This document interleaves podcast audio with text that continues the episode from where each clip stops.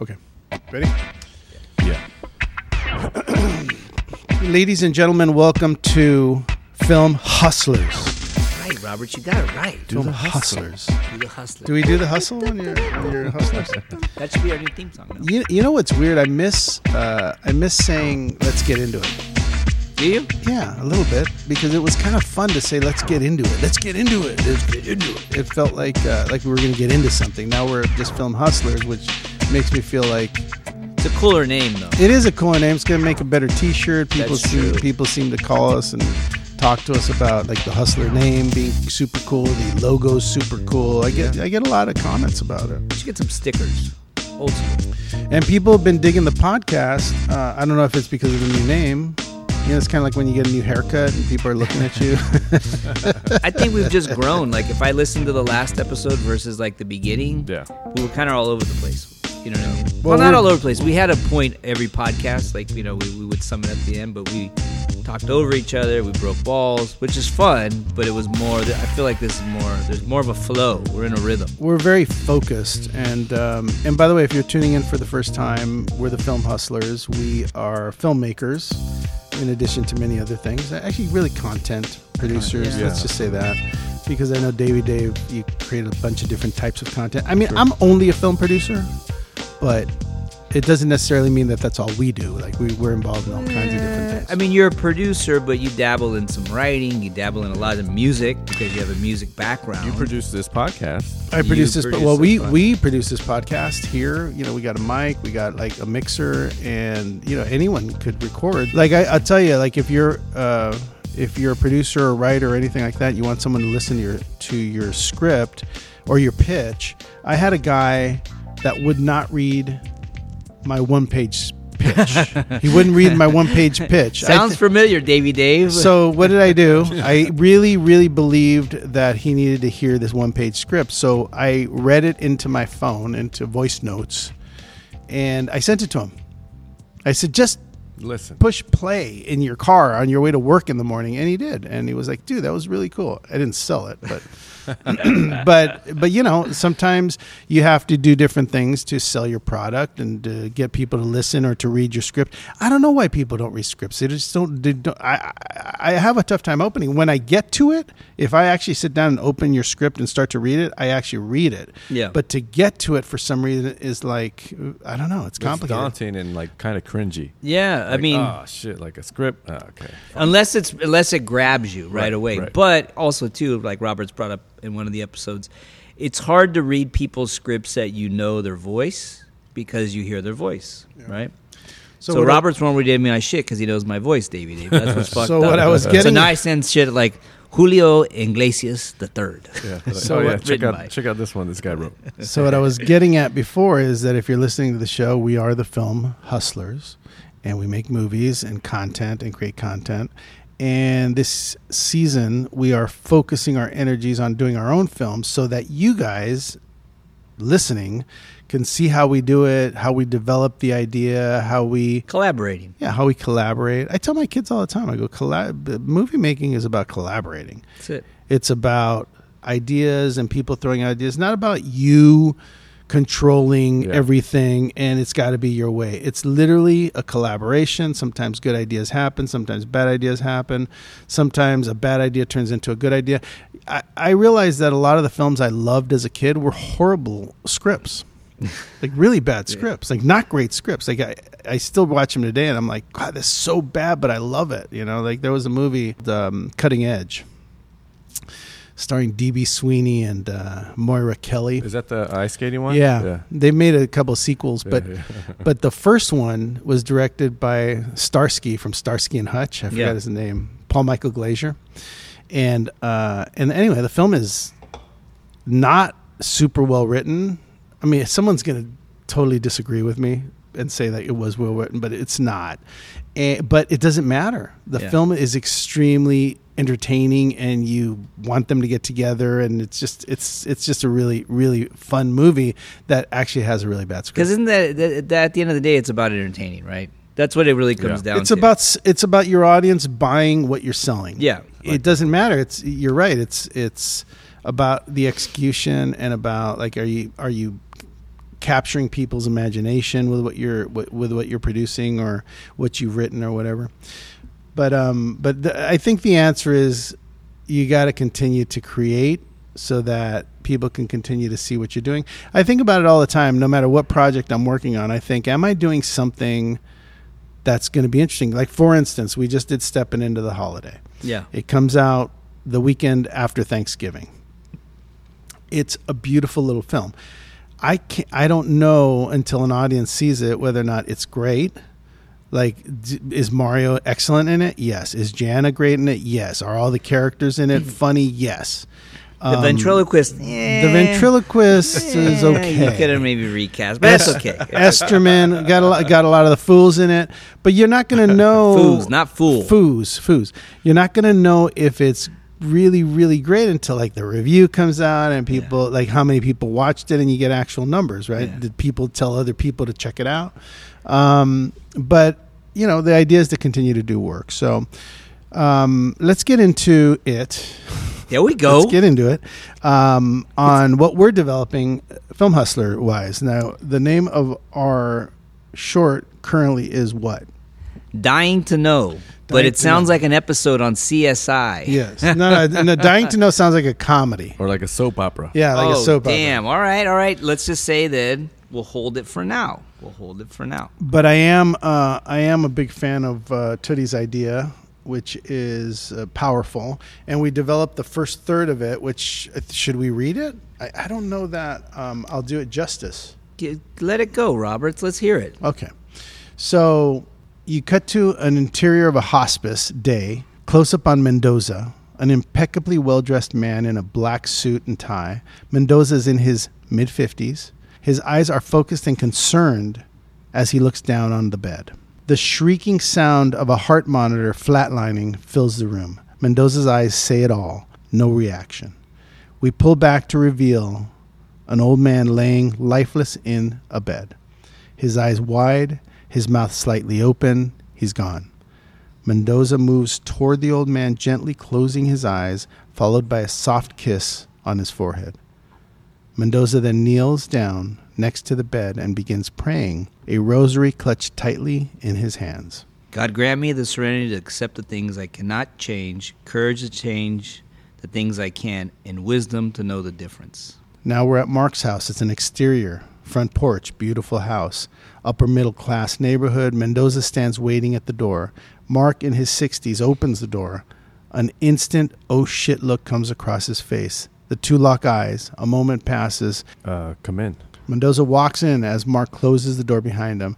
Mendoza opens and closes the door three times methodically, then looks around and spots a family photo hanging on the wall. Look, mister. Anyone home? No, just me. Mendoza takes a few steps down the hall, making sure they're alone, while keeping the gun pointed in Mark's direction. Mendoza returns to Mark and pulls out a large zip tie from his coat pocket. Give me your hands. Mark puts his hands in front of him.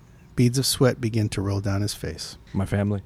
The two share in a moment. Mendoza nods, then escorts Mark down the hall. Mark stops, followed by Mendoza. Wait, can we talk? Mark is at a loss for words. His mouth is dry. He looks like he may pass out. It'll be quick. Mendoza gets behind Mark and leads him down the hallway. Mark once again stops in his tracks. I have an idea. Please. Dining room. Close up of Mark as he writes a note on the back of a piece of mail while his hands are zip tied in front of him. His emotions get the best of him while Mendoza watches on from a few feet away. Mark finishes his note and looks at Mendoza. Thank you. Mendoza nods once again, acknowledging him. Mark's lifeless legs dangle as he hangs by his neck from a second story banister. We only see his legs. Mendoza studies Mark, then rises and heads over to him. Kitchen. Mendoza aggressively scrubs his hands with soap and water. Mendoza finishes washing and pulls a handkerchief from his coat pocket and dries his hands. He then pulls a bottle of hand sanitizer and douses his hands. Interior living room. Mendoza studies Mark. He takes a rosary from around his neck and gets down on his knees. He clutches the rosary in his hand and prays below Mark's lifeless body. Fade out. All right, cool. Personally, I think it's going to make a great opening to our movie. I mean, a few words, but you can tell what's going on, especially with um, you know the actors that you're going to get. They're probably going to portray it with eye movements and all that kind of stuff. It's pretty. I like Mendoza. Yeah. He's cool. I mean, we like him. We feel for him in the beginning, right? Because we open on his eyes and he's going through all these emotions, and we kind of don't know what's happening until well, we could hear the flat line. So if you're paying attention, you you'll get it, and then we see his dad. So you feel for him. Obviously, he just lost somebody dear to him, and so when he gets to this guy's house, um, we don't we don't know who he is, right? We just kind of we're invested in Mendoza already, Right. and so and then you see this guy, you know, Mark, and he seems like a good family guy. You know, his house is nice. He seems like a normal dude, and you know that collision. But I do think it's great that we do the three door, the the closing door three times, because it just shows a different side of him. Because you're like, oh, okay, like we're feeling for this guy. We Yeah. like him. He just lost somebody close to him. But why is he doing this? And what's going on? You I like mean? that. I like I like that Mendoza prays. I like I like the door. I like that he uh, sanitizes himself after. Um, And notice he doesn't use the dish towel that's there. He uses his own towel. yeah, he uses, Yeah. I like that too. So the uh, so real quick, the question is: Does Mendoza know that no one's home? Does he really have to ask? He knows. He knows, so he doesn't have to ask. Yeah. Can we get rid of that? Yeah. Okay. Sorry, can we back up one time? Maybe you can bridge the uh, the fastidiousness of his uh, bringing his own towel from the house uh, into the hospital. You know what I mean? And like using the same kind of like putting in the same pocket. See um, it twice. Using the same rosary, putting it away in the same place, um, something like that. Yeah. Maybe he's gotten a little, you know, like what you Little put bag. your teeth in. Yeah. You know, like the uh, the Invisalign Yeah. case. He maybe he's got a little So, rosary. yeah, in there. something. He, yeah. he tucks it away in his. po- I don't know. Yeah, that's a good idea. Yeah. Well, Um, sometimes they come in like I have one, and it comes in like a little cloth bag with like a little That's it. button. Yeah, yeah, yeah. You know what I mean? Yes, exactly. And he Yeah, he yeah. keeps it in his pocket. He takes it out. He opens it. Maybe you know. it's in it- in that little towel he, Yeah. he has. Okay. Yeah. Okay. In the context of our movie, do we need this much information from this death, or are we just trying to establish Mendoza's, first of all, superiority as a killer, Yeah. and his Vulnerabilities, because I think what what I was what Yeah, I think have- what we're doing is setting up his death in reality. Because when Mendoza gets killed by the boss at the end, he's vulnerable. I'm wondering if the conversation is more truncated on Mark's side, you know? Like, in other words, he's very clear. You know, he's very clear what he wants here. He doesn't want his family. Yeah. He's willing to die. Obviously, something went severely wrong for this dude. It's too clear what he's saying. So it would be if he said, my family. Mm-hmm. maybe we don't change this dialogue currently, but maybe you do it with less dialogue when you do it. Like maybe Yeah. collaborate with with the actors and be like, instead of it ends with me, right, my family, he just says my family, and Mendoza, you know, can not say anything. You know, I, I don't know. What, what, what, would you say if you if if they came after you? You probably screwed somebody for money. Um, something went severely wrong with something you were supposed to do. Now you're now you're to die and it's over. You don't want your family implicated. The hitman can't I think that Mark, like you said, he knows his destiny. would Mendoza be like Well, Mark, no, I, Mark's meaning he doesn't want his family hurt. It want he wants it to end with him. He doesn't.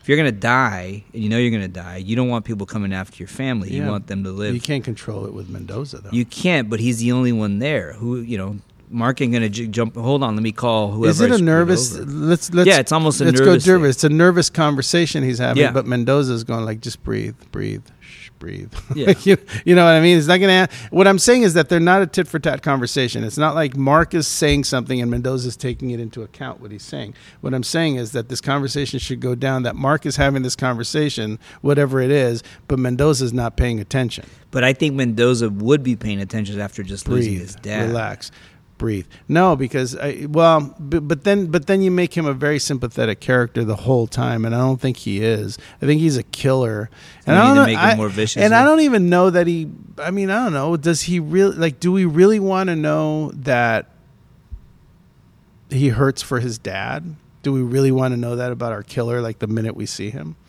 I think you, we should be guessing at what he felt about it because then when he meets up with almost, I'm calling him almost, but when he meets up with The boss. with his with his mark, yeah. which is it ends up being his boss. I think that's interesting because then you don't know, you know, you know, and but but it comes out there maybe how he felt about his dad. I mean, what we could do is we could Just leave thought. We could leave the thought because we want to we want to sympathize for him, right? When you see him, you want to like this character. I mean, he's the main guy, pretty much, right? I think then maybe he could be a little more ruthless with Mark. You know what I mean? I think he gives he lets him hang himself. Um, he could be a little more cold, and then so we're like, oh shit, this guy's you know we feel for him, but now we see who he is. He's I mean, a bad be- dude. It could be a really cool scene, you know, like really honestly, it could be a great it could be a great moment. Um I mean, it's an actor thing. It's an actor director thing, really. Yeah. you can't Yeah. it can't be on the page, you know. But it, but the truth is, is like the idea that Mendoza is letting this guy die in a way that won't tip off his family that he was murdered by a hitman yeah, is kind of cool. Like Yeah. the idea that he's killing himself like Robin Williams killed himself. Yeah. yeah, I mean, really, right? Yeah. Is what we're talking about. So there's a certain, there's already like a great like subtext to to Mendoza and his ability to like let this guy die in a way. First of all, it doesn't implicate him, so it's perfect. But at the same time, it's not a ruthless killing by him. He lets this guy die how he wants to die, and it's kind of a beautiful moment in a way, yeah. right? Because Mendoza's got to watch him die because that's that's the job. You know what I just realized? Mendoza needs to cut the, the zip ties off his hands after he's dead. That's right. You know what I mean? Because Yeah. then he's not implemented, and he Yeah. takes the zip ties, and maybe that's when he touches the pant leg, when he's getting when he's cutting the zip ties. Yeah. You know, because you can't. I don't think he, I don't think Mendoza should call him Mark either. Oh, No. it's too Yeah. personal. No, No name. no name. I don't think we should know how he feels about his dad dying. I think that there's conflict for him inside, like a lot of us. You know, Yeah. I, I don't. I think a lot of us have issues with parents sometimes, uh, and especially if he's a killer, probably they're they they're estranged, and this is the first time he's seen him in many many years. If that's the subtext here, so you know whatever Emilio decides to do with his face in that it should be whatever it is. You know, Yeah. whether or not it have to, yeah, yeah. The other person and director would have to feed off of whatever he's giving. Yeah. Yeah. So I think that that I think I think maybe your writing should lean a little bit towards more ambiguous sort of reaction to that, and then just I think you, let's look at Mark a little bit more carefully in terms of. Uh, his interest in communicating with uh, Mendoza and Mendoza's methodical, you know, way of, of of dealing with the murder. Maybe he's never let someone kill themselves before. That could be that's possible, right? So the subtext would be that this is new to him too, Right. which is why. Or, or the okay. Here, how about this? The of course he's going to be cold, and then the only sympathetic thing could be like, "I'm going to do you a favor." He can actually say, "You know what? I'm going to do you a favor." And then otherwise, and then you don't have to mention anything else about. You don't have to really show sympathy um, any other way, just in one sentence. Does that make sense? Yeah. yeah, it could be done a lot of different ways. I Yeah. think you, he could look at the picture of him and his family. He could look, you know, he could look at him. He could think about it. He could be like, I'm going to do you a favor. Turn yeah, around. Or or even just turn around. Yeah. I have an idea. Of, you know, right? It's good. it's a great scene, actually. Yeah. it's a great actor scene. Like Yeah. I know Emilio will kill it. Just, Yeah. His counterpart's going to have to be like. Whew. I Yeah. bet he has Yeah. somebody he wants to work with. Um, all right, cool. You know who would be good at that? Maurice Compte. Yeah, you know what? He would be. You think he'd do it? All right. Before we get into what's going to happen next, and we'll, get, we'll we'll have a little conversation about it, but I think I think it was important to sort of talk about and develop these three four pages really tightly, and I think I think you've got a lot to think about. Make Yeah. the adjustment. Um, I don't think we're going to talk about it on the next show. I think the next show maybe we um, maybe you write the uh, middle and end Yeah. and then we can talk about it then, and we can post um, maybe if if someone's really interested in seeing like how it how the script looks or whatever, maybe we can post it somewhere. Yeah. How do we do that? Yeah, post it on the story or something. Yeah. Okay. Cool.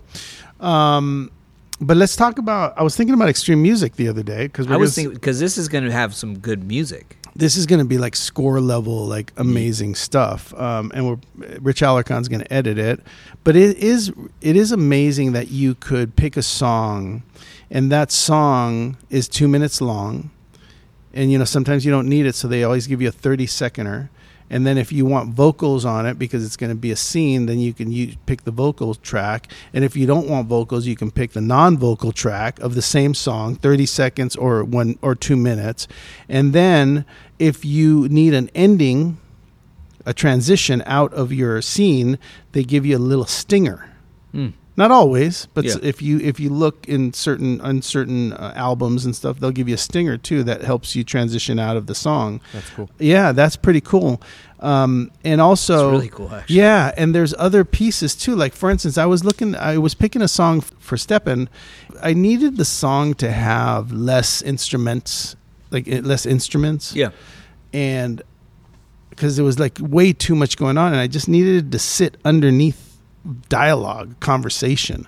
So I started to notice that in certain on certain albums, not only do they have the vocal, the non-vocal, the two minute, the thirty second, the stinger, but they also have ambient Yeah. v- version. Yeah.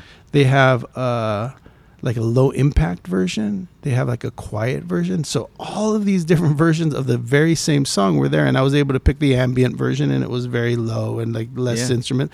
And in some cases, you can That's awesome. yeah, you can go into their thing and you can remove the guitar, remove the drums, rem- or only go percussion if you wanted to really drive. So yeah, I look, I again, I, I I'm I've been working with extreme music. I know you guys have for for years, and I'm always surprised at at the level of maneuverability that their music has. You Yeah. know? and their composers have to do it. You know, as you're writing this music, they have to think, oh, these guys are ne- going to need a stinger. Their scenes aren't going to be exactly two minutes long, so let me give them a thirty seconder. You know, and Yeah. a lot of times I'll take the two minuter and I'll edit it myself Mm-hmm. to fit to fit the the, the scene. Yeah, and Rich is a badass editor. He's musically inclined. He does video. You know, that's where he made his bones in music videos. He, he did. Oh, is that where it was? Yeah. Oh, nice. That's what he's. Yeah. He's. Dude, he's been nominated for music video uh, of the year awards. Yeah. No, he's badass. He knows. He knows his way around music really, really well. In fact, like, w- Made in Mexico was a different movie until he came on board. You know what I mean? And music, So and you're stuff. right. Like if you're if you're out there and you're working with a music video editor on any project you're working on, you give them extreme music and you're giving Yeah. your, you give him your uh, login That's it. and go Forget it. crazy. You know. Yeah. Anyway, um, we're gonna be seeing uh, Russ. Russ on Friday, and we're gonna have him on the show next week. So we'll be talking a lot more about what's up with extrememusic.com. So check them out. Yeah. All right, so let's get into it about the end of this. But you know, it's funny. It's funny how much you can talk about three or four pages of dialogue, right? Yeah. Yeah. I mean, we're talking about like this isn't a script. This isn't like a ninety-page script. We're talking about this in depth, three pages yeah. and there's not even that much dialogue, right? But I think if you're working on your script at home, you know, I think you have to figure out what the intention of what you're trying to do is in your characters and figure out what what Yeah. they're supposed to be saying and how they're feeling and and you know, there's no way for us to know how someone who's going to die feels, but you can certainly figure out through the characters and what they what we're telling you about them how they would potentially react. Yeah, yeah, but, but it's great too because you really every scene, um, like in Godfather, like uh, the the the making of it, what was it called the the offer? When those two guys, they went through every scene with a fine tooth comb, and that's what you got to do. You know, you got to make sure Yeah. you're not just Yeah. wasting scenes. You know, because it doesn't. So it's it's good as a writer to go through each and every scene and really make sure you know what's happening in that scene, why it's happening, what those characters, their intentions are, where they came from, what just happened to them, what they want. Mm-hmm. yeah. You know what I mean? You can't just breeze through a bunch of scenes because then you got, you know, it just it's crap. So it's good to really go through and like you said, three pages. It's really three pages. It's not really because four is like the Yeah, top, you're right. you I was what just mean? looking at it. It's three. Yeah, but there's a lot going on in just those three pages. Minimal talking, but a lot of emotion. Yeah, you're Yeah, talking yeah, about yeah. three minutes in there. Um, But I, but just to recap, I think your opening scene is solid. I think it needs to. I think we need to be left with the idea you know, it's going to be clear that it's his dad, Right. right? Um, and it's going to be clear that he's ambiguous about how he feels about it. You know, it might just be like, you know, you have to go see your dad when he dies. You Yeah. know, that's that could be what it is. Well, I want to shoot it both ways. I want Emilio. I want to give him the option to play it either angry, sad, doesn't care. You know what I mean? I think I want to. I want to leave it up to. I want to see what they do with this. How would know what I Clint mean? Eastwood play it? He would say you got one take. that's whatever you do on this. That's so it. that's your opening, and then you have, and then as we move through Mendoza's life, his next visit is to his his mark, someone he has to kill, and he's not going to be emotional about it. No. The, the, the mark's going to be emotional about it, but he's not. He's going to methodically go through it. We're going to learn a little bit more about him. There's not going to be any like feelings uh, that that that um, Mendoza's having. He's just going to maybe change a little something about how he deals with this guy. He's going to be a lot more clever. You're going to see the cunningness of him. You're going to see why he's got to get inside this. He's got to. He's got to have this guy trust him. Yeah. He's got to like, you know, he's got to be a. He's a con. He's got to like. Now, the most important thing about that scene, well, the first scene and this scene, is that it's setting up what? What is it setting up? It's setting up a murder, and you don't know whose murder. Right. So you have to know how you have to know you have to know enough about Mendoza to know that when he knocks on the door of the next person, you got to the, the hair on your neck's got to stand up about it. So Yeah. these scenes are going to set up his you know, the Bjorn Borg McEnroe match that he's going to have with whoever plays his Yeah. his final mark, and that's going to end up switching. But we have to know Mendoza's smart.